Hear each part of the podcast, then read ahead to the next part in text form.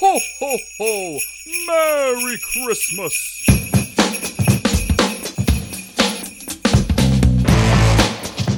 Welcome back. You're listening to In Situ Science. For each episode, we meet a different scientist and get to know them just a little bit better. I'm your host, James O'Hanlon, and this episode, I'm joined by quantitative geneticist, agricultural scientist, superstar, ninja warrior, battle angel, atomic blonde, you name it, she's it. It is, of course, Sonja Dominik. Sonja, welcome to the podcast. Oh, thank you for having me. that was a great intro. I, I do. Uh, I feel like I should tell you this episode, when it gets released, it will be our special Christmas episode. It's coming out on Christmas Eves. All right. so we should should try and make it special and have a good take home message for the listeners. As long as we don't have to sing carols, that's, that's fine. I don't know. I, I feel like you know people get together and watch the special Doctor Who Christmas Eve episode. Maybe families will be getting together and listening to the Christmas Eve in situ science. Wouldn't that be great? I'm sure it'll happen. like that. Can I ask on on Christmas? Uh, are you used to summer Christmases yet? No. so, originally being from Germany um, and growing up with cold, cozy Christmases with candlelight Mm. and um, not so much snow where I'm from, but um, yeah, even though I've been in Australia for 20 years now, it just doesn't feel like Christmas. it, it's nice, it's nice, but yeah, it's just not the same. you, you haven't gone back for Christmas since you've been here. no, I haven't actually. All right. Yeah. So, what brought you to Australia in the first place? Well, so the very first time was actually the very first time I've been on a plane. I, I went to Australia. Um, so I was studying uh, agriculture as an undergraduate degree in Germany, Mm-hmm. and um, I had the opportunity to do prac work overseas on a farm somewhere. And I wrote a few applications to the States, New Zealand, and Australia. Mm. And uh, a cattle and Arabian horse stud property replied, and um, it sounded fantastic. So that was my grand trip to Australia for, for the first time, and I spent three months on this uh, beef cattle property and absolutely loved it. Um, and met another German gentleman there who was doing his doctorate in meat science here at UNE in Armidale. Mm-hmm. So I visited him and talked to people at the at Animal Science, and um, thought that that might be a really good plan to um, keep an eye on when I finish my undergraduate degree. Mm. So then uh, that would give me the opportunity to combine my found love for Australia with um, with my uh, science career path. So, Yeah. And it eventuated, which was great. And you've been here ever since you came to, down to do a PhD at Yep. UNE. I just hung around. And made yourself very useful. Is that right? yeah, so I was lucky enough to um, get uh, a position as a sheep industries consultant in South Australia mm-hmm. um, straight after my PhD, which was really nice to have a bit of a break from research. Um, and I did my PhD in um, genetic aspects of, of sheep, but um, I was very keen to learn more about the sheep industry Mm. um, and work with some fantastic people in South Australia who I, I they they just taught me a bit about communicating the science that I've done Mm. because um, the way you communicate to research is quite different to how you would communicate to industry. And it was a great opportunity to build my network, so Mm. it, was, it was good. It is interesting. There's a real fear that if you leave research, you'll never get back in. And so it's always nice to hear from people that have actually left research and it hasn't you know, killed their careers, it's actually enhanced their careers, that you can get out of the research bubble and, and join the real world for a little bit. Yeah, I think it was refreshing. It was just something I I needed, and yeah, it, it certainly has added to anything I've I've done since then. Mm. And so now you're at the CSIRO, and you're uh, leading projects in their genetics area. Is that right? That's right. Yes. Yes. Uh, are you still with sheep or anything and everything? How's, how's it work? Everything in yeah, yep. I'm very much a jack of all trades. I think. Um, I've worked in aquaculture for a few years. Right. Um, so prawns, abalone, oysters, Atlantic salmon. Um, also worked in sheep and cattle. Just thinking if I have anything else exotic. no, I think that they, they, they've been the main things, but also um, not just across species, also across different aspects. So it can be um, health related characteristics, it can be production related characteristics, it can be something completely novel that needs to be integrated um, in terms of uh, a new characteristic or also a new technology to get more information about the genome. So you're looking at genetics in livestock. I'm sure that some people might straight away jump to the conclusion of some sort of genetic manipulation to make super beef or something like that. Yes. But you're not an evil scientist.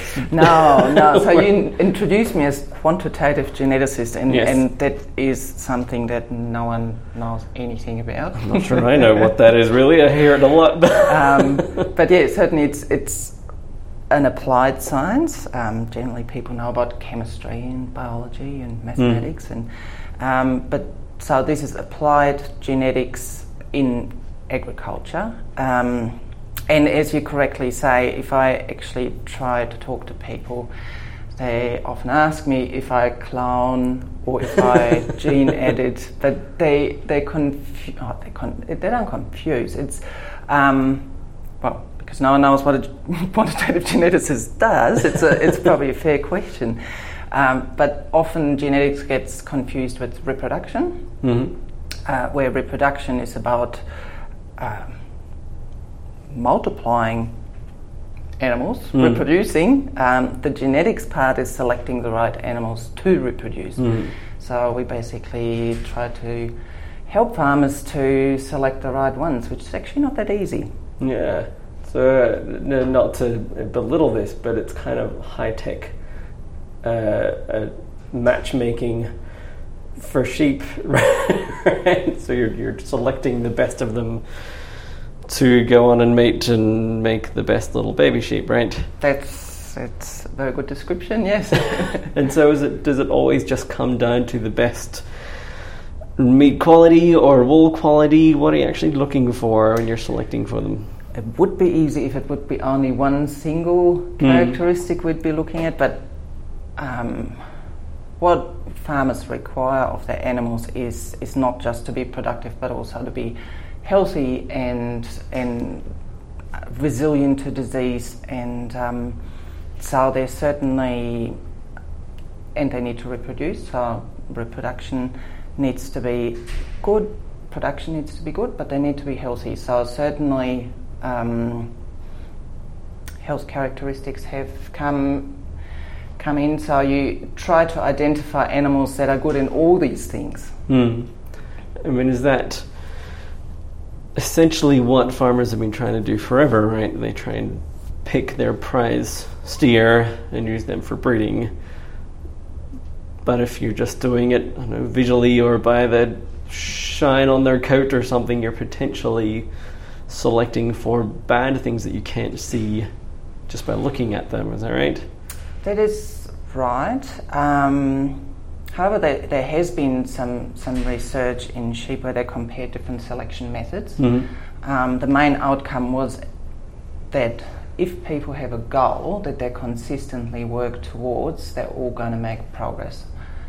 Um, however, by actually using more objective information that, that we try to provide with the research that we do, um, selection progress can be more efficient because you can be more sure that you're actually selecting the the good ones, the right, Mm. well, the ones that that fit the characteristics you're looking for. Yeah, and the work you're doing, do we know like all the genetic markers for good things? Are we at the point where we can just use this information to breed things, or are we still trying to figure out how to tell what's good and what's not? Sort of about a decade ago, um, DNA markers started to be used in in animal breeding and um, selection. Sort of coming over from, from the human side, we always look over the fence, and, Mm. and they look over the fence too. They pick up things from us as well. but um, yeah, so at first the idea was very much like in um, human genetics that we might be in a position to find single genes that have a major effect on things. Um, and there are a few, in particular in reproduction. Um, in New Zealand sheep, they've found a lot of major genes Mm-hmm. that have a huge effect, but some of these genes are actually, the effect is really large. Mm. Um, and not all that useful, um, say for the sheep industry. There's, there's a gene called the Booroola gene, which is actually um, found in Australian sheep populations. But if um, a sheep has two copies, they can have up to six lambs, which makes Alright. it a bit tricky with only two teats. So not not ideal. Yeah. Um, so a lot of the things um, either had um, the effects of these genes were huge, or they might have been linked to unfavourable characteristics. For example, there's a gene called the callipyge gene, which um, makes the hindquarters of sheep grow large, Mhm. also in cattle. But it's also linked to um, tough meat. So All right. that wasn't that useful either. Others have uh, really complicated uh, inheritance patterns, so they're very difficult to manage for anyone uh, out in the field. So the actual approach to find genes that make selection easier, there hasn't been uh, a lot of success stories apart from maybe horns in sheep and cattle. Oh, Um, so we can breed uh, for animals without horns. is that a good thing? Do you want that?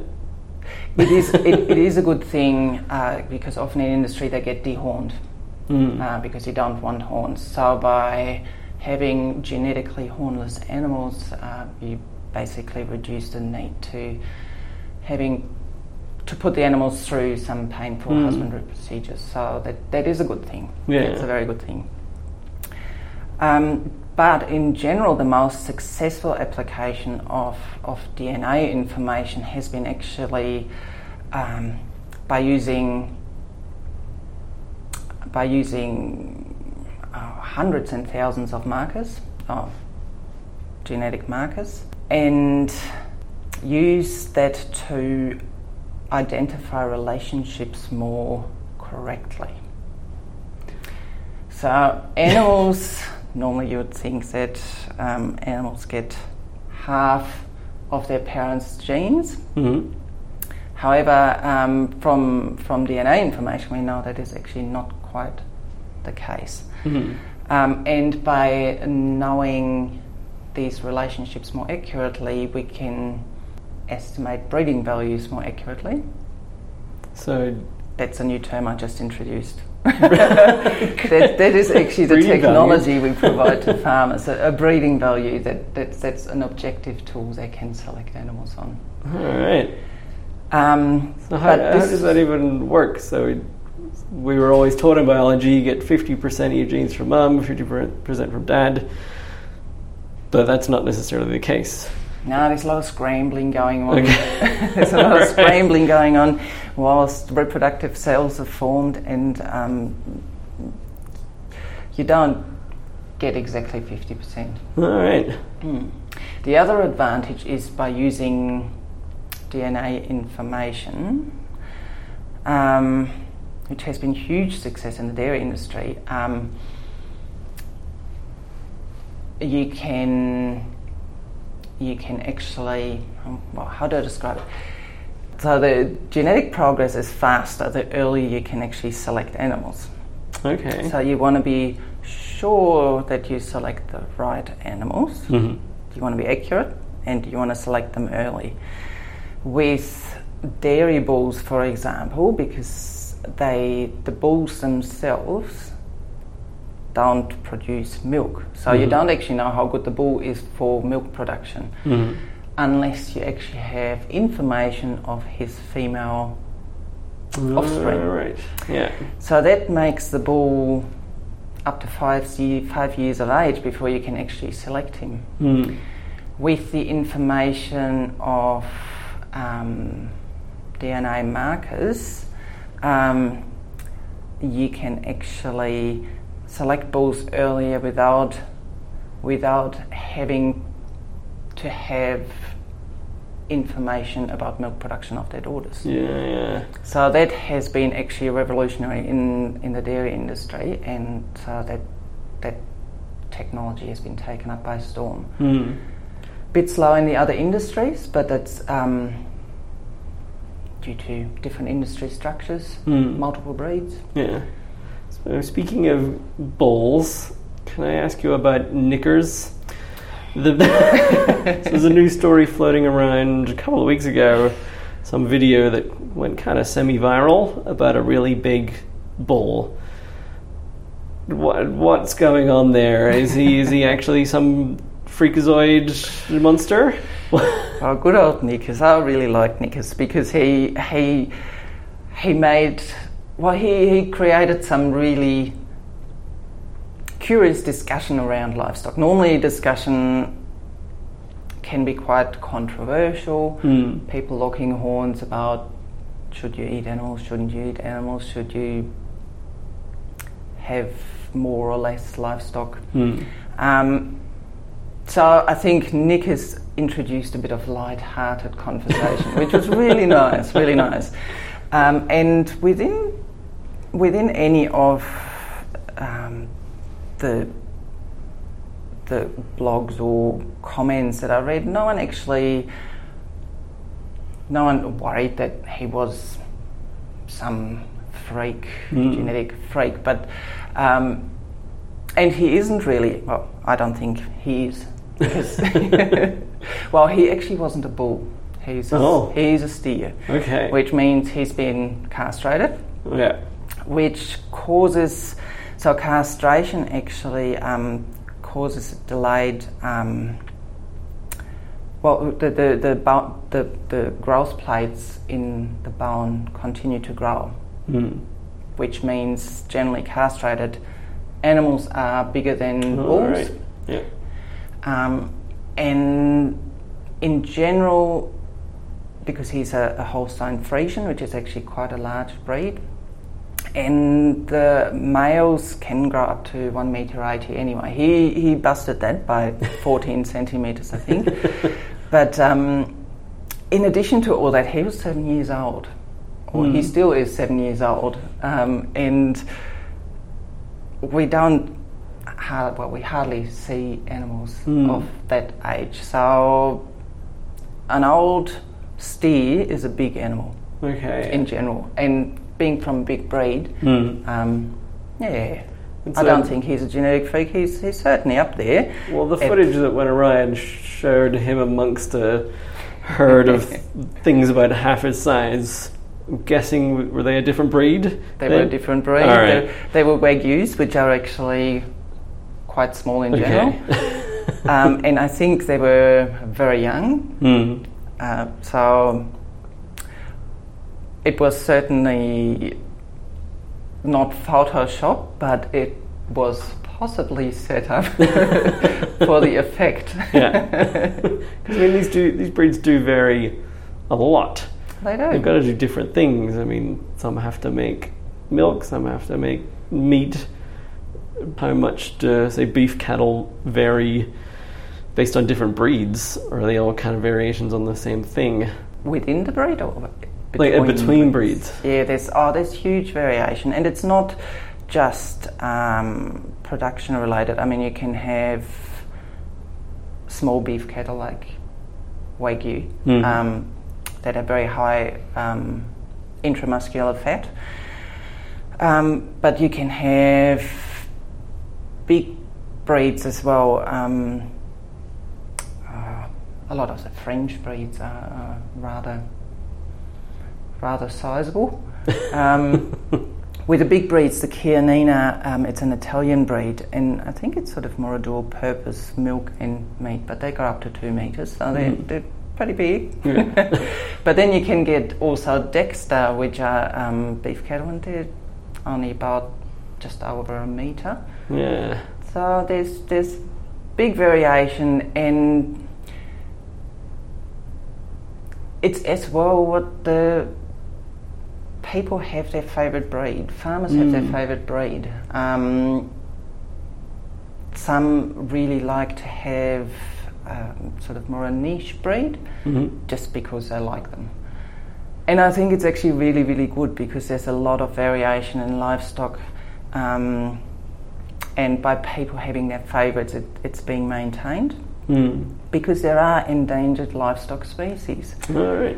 So it's um, there's there's species that not necessarily are the most productive anymore, or um, they might have characteristics like really hard hooves that made them fantastic in, in rocky environments. Mm. Um, but if there might not be any more cattle production in the rocky environments, then there's no Mm. need for the breed. Mm. So there's there's a large number of, of um, across all different livestock species um, Yeah. that are endangered. It's amazing. I particularly find poultry amazing for that reason because you look at uh, things like your your broiler chickens, which is a term I just learnt as well, like they're for, for meat production, and they're they're weird looking things because they're selected for meat. They don't look like your backyard hens, and then you have all these other varieties that are kind of kind of just for show, really. And they've got all these weird different shapes and sizes.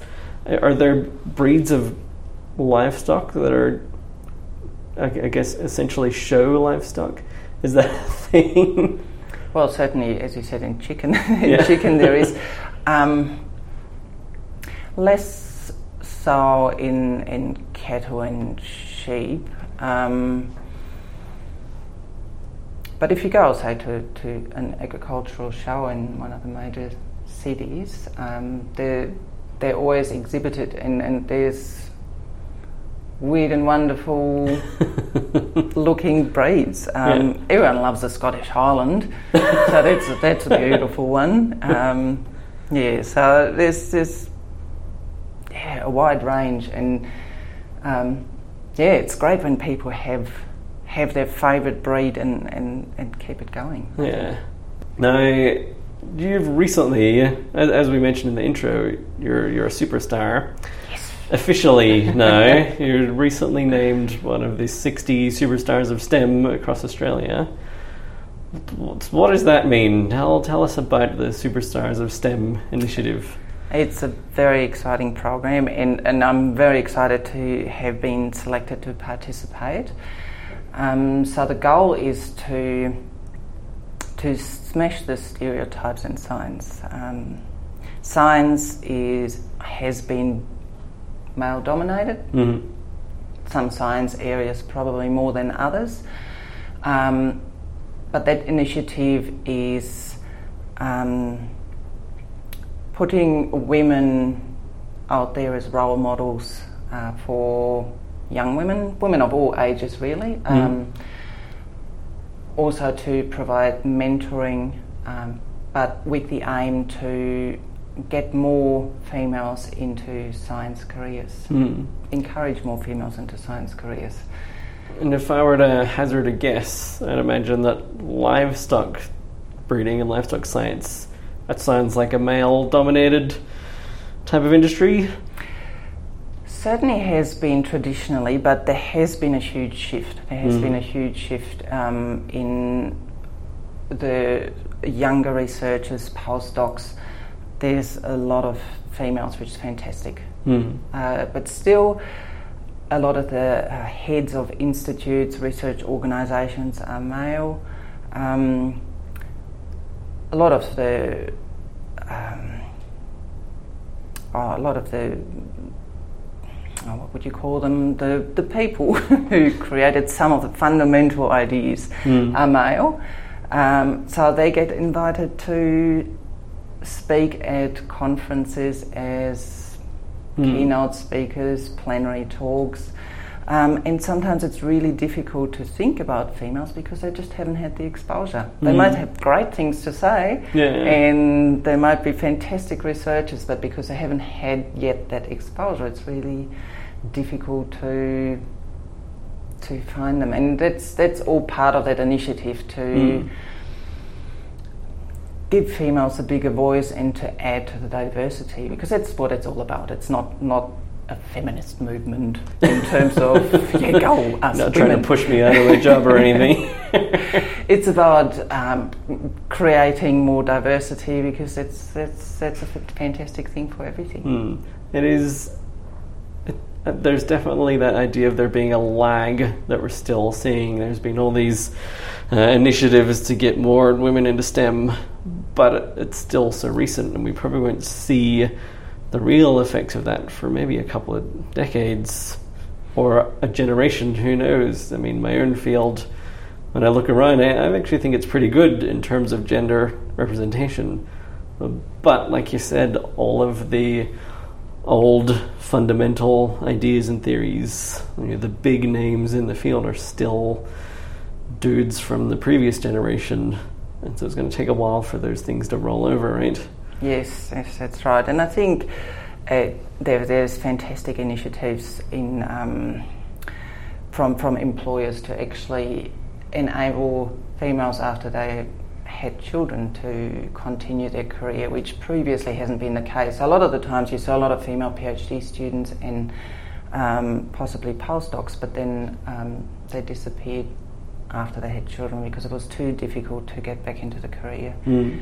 Um, whereas now there's there's many more initiatives that provide support and and help males and females to, Mm. to continue their career after a bit of a break. So do you, do you think that is as big or even a bigger issue? Not necessarily getting women and girls into science, but retaining them in science once they're there. I think it's a combination. Um, for example, the area that, that I work in is um, requires a fair bit of maths and stats. So Mm. I'm, I'm a computer-based scientist, which is actually more exciting than it sounds.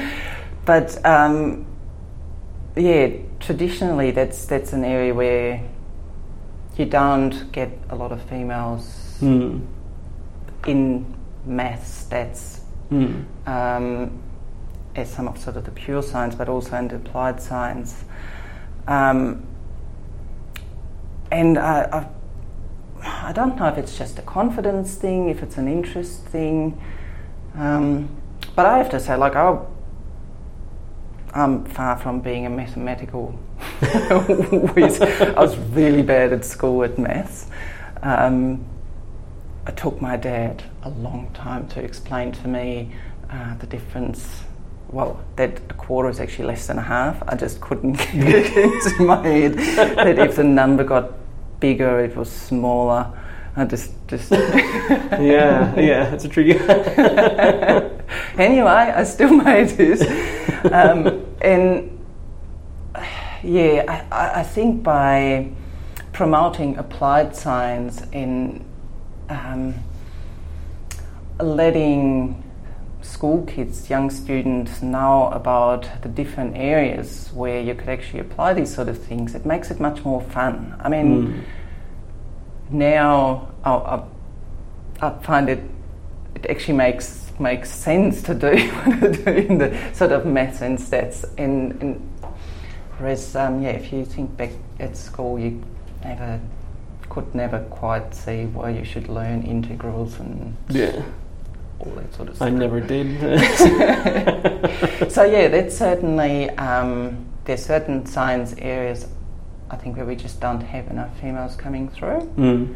Um, well, starting careers in that area, but then overall, um, yeah, I think there has been the problem that it's been difficult to retain females in these career paths because I mean they they are demanding juggling not that I can talk I don't have children but juggling career and, and a family is, is huge Mm. um, my respect to, to all people who do that so um, yeah having having the support and, and again I think it's a lot of confidence as well that, that people can actually do it Mm. Like you said, it's not a feminist issue; it's a diversity issue, and particularly with the having kids thing. Hopefully, if we can figure out ways to make that work as an industry, that'll open up opportunities for men to take paternity leave or to be carers and those sorts of things. Things that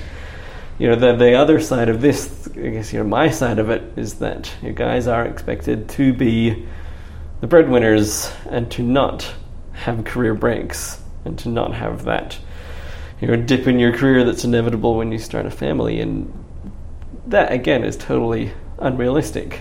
Yeah. So if we can figure this out it should hopefully help everyone i think. Let's have a chat in 10 years time and see where, we're at. That'd be good. Well, but now you're a superstar. What what do you do? What does this involve being a superstar of stem?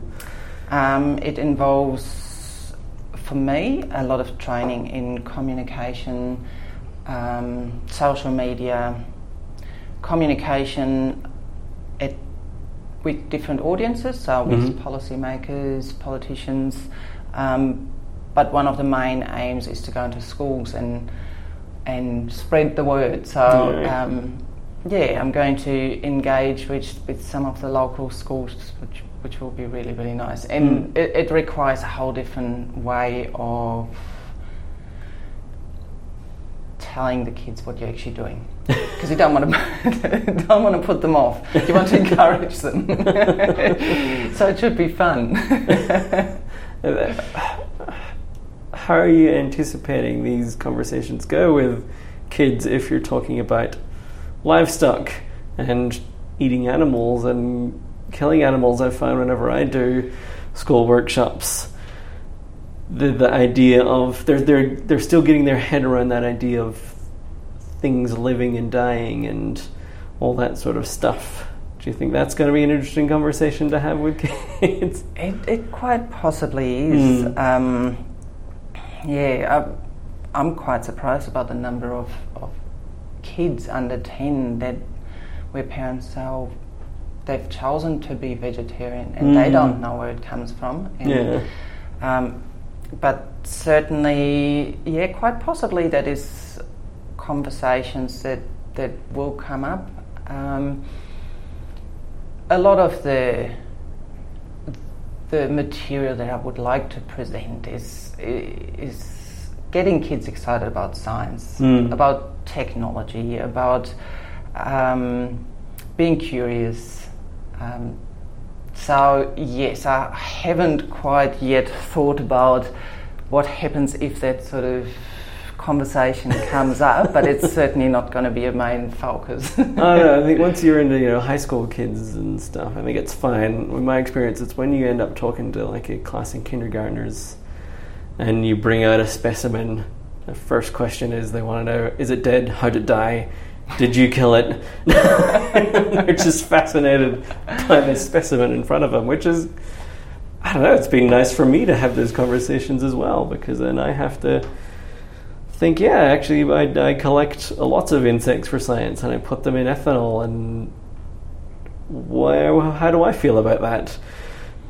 and that, I'm quite excited about having that that closer interaction with kids because of exactly that. Yeah, yeah. Um, being confronted by thoughts and discussions that might not go Yeah. quite down the line that you intended to. It's thought provoking. It opens up your mind and and gives you the perspective as to mm, what other people think. I mean, by just exchanging with scientists, um, it's it's much more limiting. And, and yeah, kids are great. Mm. Kids are great. Just having that unfiltered, unbiased, just raw questions from kids is amazing. I remember the last one that really stumped me was I was doing a workshop on ants with kids. And this one kid just put their hand up and said, "How do they walk?" And I had no idea what, how to answer that. I said, "Well, they've got six legs," and he went, "Yeah, but like how? How do they do it?" And I said, "I actually don't know. they just do." but it's just such a fundamental question. You might even find some more research topics. How do ants walk? By the, by, yeah, like Yeah. talking to kids. So, as well as being a superstar, you're also a ninja warrior. Outside of your science life, you're you're a bit of an athlete. It's been a bit of an exciting year. so, so it was was it the last season of the Ninja Warrior TV show? yeah, season two. I didn't make it to, to the TV show though. Yeah, Um, there was a larger number of people that actually competed yeah. um, than who was featured. And um, yeah, unfortunately, I didn't make it. I was the science ninja, true to my roots. Um, so yeah, I thought that uh, I thought that could have been a really fantastic way to create a bit of a superhero image around the scientist. Um, mind you, the interesting thing was I, I, I selected um, a lab coat. I was going to, I walked onto the set in a lab coat, and everyone I talked to backsta- uh, back, backstage said, Oh, so you're the science ninja? I said, Yeah, I am. but at the same time, I also realised I was totally uncool compared to everyone else who had these really cool outfits. So it's it's probably good that I wasn't featured because we might have to by by presenting the scientist through the stereotype lab coat might have hmm. not been the best idea to create a superhero image. Yeah, you should, could have turned up in gumboots and overalls or something. that would have been much more attractive. yeah. but you were there Yes, and it was on a the thing and you did the actual course. and it was a great experience. Yeah. And I realised how unfit I am. So how how on earth does one become a ninja warrior or decide to do this in the first place? Well, my previous ambition um, in, in fitness has been bodybuilding. Hmm. Um, so when the first season of Ninja Warrior was on, I thought, wow, that looks like so much fun. I Mm. want to do this. And I thought, I'm strong enough. I'm doing weights and I got a gymnastics background. I thought I can swing about. So Yeah. Ideally suited for this. And my husband agreed. My hairdresser agreed too. She actually suggested it.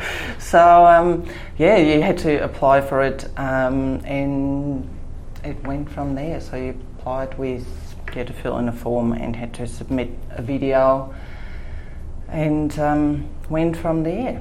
All right. So there wasn't like a had to pass fitness tests or anything. You didn't. Uh, yes, you did. Oh, and I don't know how I did. I did.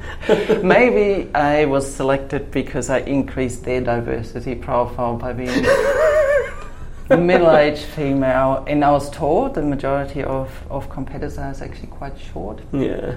Um, so maybe that was uh, what got me across the line. I, I still doubt that the performance at the fitness test was. But surely, if you're doing bodybuilding, you, you're, you're, I I don't think saying you're unfit is necessarily accurate. It's a very specific fitness. yeah. It did not help me do shuttle runs. Oh yeah. yeah, that was rather hard. yeah, rather challenging. So yeah, um, it was just a, a, a completely different fitness challenge. Mm. But I'm hooked now. So now I actually got a setup in my shed. that um, yeah, because there's nothing around here in Armidale. Yeah. The major towns have ninja gyms, uh, but because there's nothing here yet, um, I got one in my shed. I'm gonna have to come see this. it's pretty spectacular. It's fantastic. But this is like this has become a sport in itself now. Like it's not just a TV show. no, that's that's right. Yeah. No, I think the, the TV show certainly has raised the profile, but before the TV show, there were, there were already ninja gyms around. Mm. Um, and um, probably concurrently, um, people who love that sport have organised themselves in um, there's different, you can call it probably federations. There's the Mm. Ninja Games and there's the Ninja Challenge League. So um, yeah, and it's it's fantastic. It's, it's good fun. Great community, good fun, very hard. Yeah, I can imagine. Still got so much more to learn. Yeah. But so you're not doing bodybuilding anymore? Is No, I kind of have put that to the side. Yeah. now. Yeah. So I was the last podcast we did. I was talking to Mandy Hagstrom here about her strength training stuff, and I was asking her for bodybuilding advice. So the story goes: uh, if I want to be a better scientist, I have to become a bodybuilder. And I didn't hear that. So- I, I haven't heard her say that. as you know now, being a superstar, that they want good scientists to have an online presence and to be visible and to be on social media and to have their own websites and all that sort of stuff. Whenever you Google James O'Hanlon, though, the first person that comes up is a bodybuilder on YouTube. I have to have a look. So the plan is, rather than become a better scientist, I just got to get ripped and knock this guy off the top spot, and then and then my citations will go up. Surely. so, Interesting strategy. So my question is, bodybuilding, like you said, it's a really specific type of fitness. Where do you start with that? Is it just about lifting really heavy things over and over again? It is about lifting very heavy things. Um, it's a lot about diet. Mm. Um, the main thing is consistency. Yeah. You have to pretty much, I don't know, five, six days a week go to the gym and lift heavy things. and you have to be very consistently um, eating the right things Mm. at the right time. And um, if you compete, or well, if you intend to build muscle with other performance enhancing drugs, food is food is helps you st- strategically tailor your nutrition Mm. to, to do that. So, I mean, how, how scientific can you be about that? well, I asked Mandy, so Oh. that's very scientific. There oh, there's a lot of what they call bro science, Yeah. which is anecdotal evidence, and uh, a lot of the things actually have um, probably some science behind them. There's not a lot of research in Yeah. In bodybuilding as such. Um, but um, yeah, so you can. Some of the information that is out there, and, and a lot of coaches approach it based on what's out there in, in the scientific literature. Mm. But I think a lot of it, well, the, the conversation I had with Mandy was that online you just can't sift through the amount of nonsense that's there and, and find the amount of actual relevant science that's there without actually, I don't know, quitting your job and taking up nutrition as a, a, a career or something. There's, there's so much misinformation out there. So, There certainly is, and, and I guess with with cultures at time, depending on how many clients they have, and I mean, there's always the good and the bad eggs in any industry. Um, so if someone has hundred clients, they just give them a cookie cutter diet plan, Mm. everyone the same. yeah.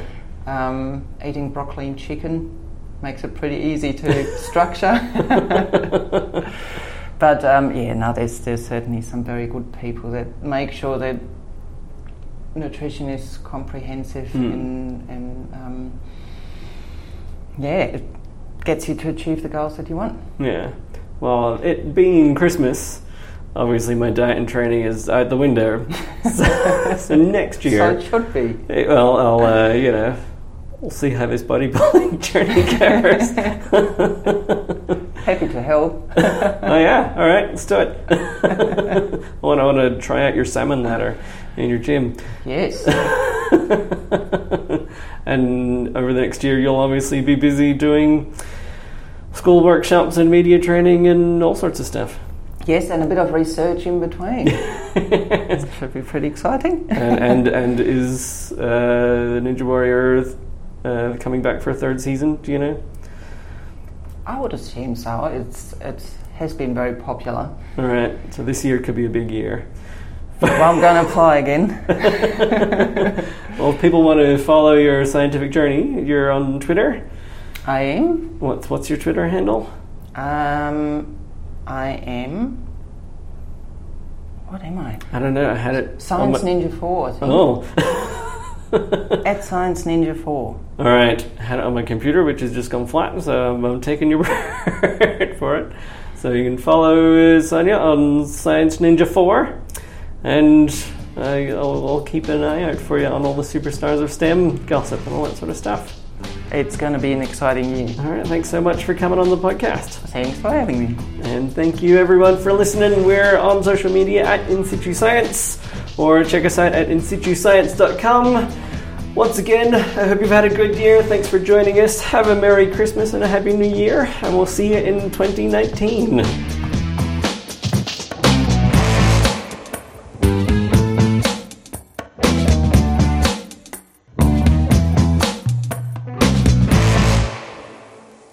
This podcast is part of the Australian Educators Online Network, aeon.net.au.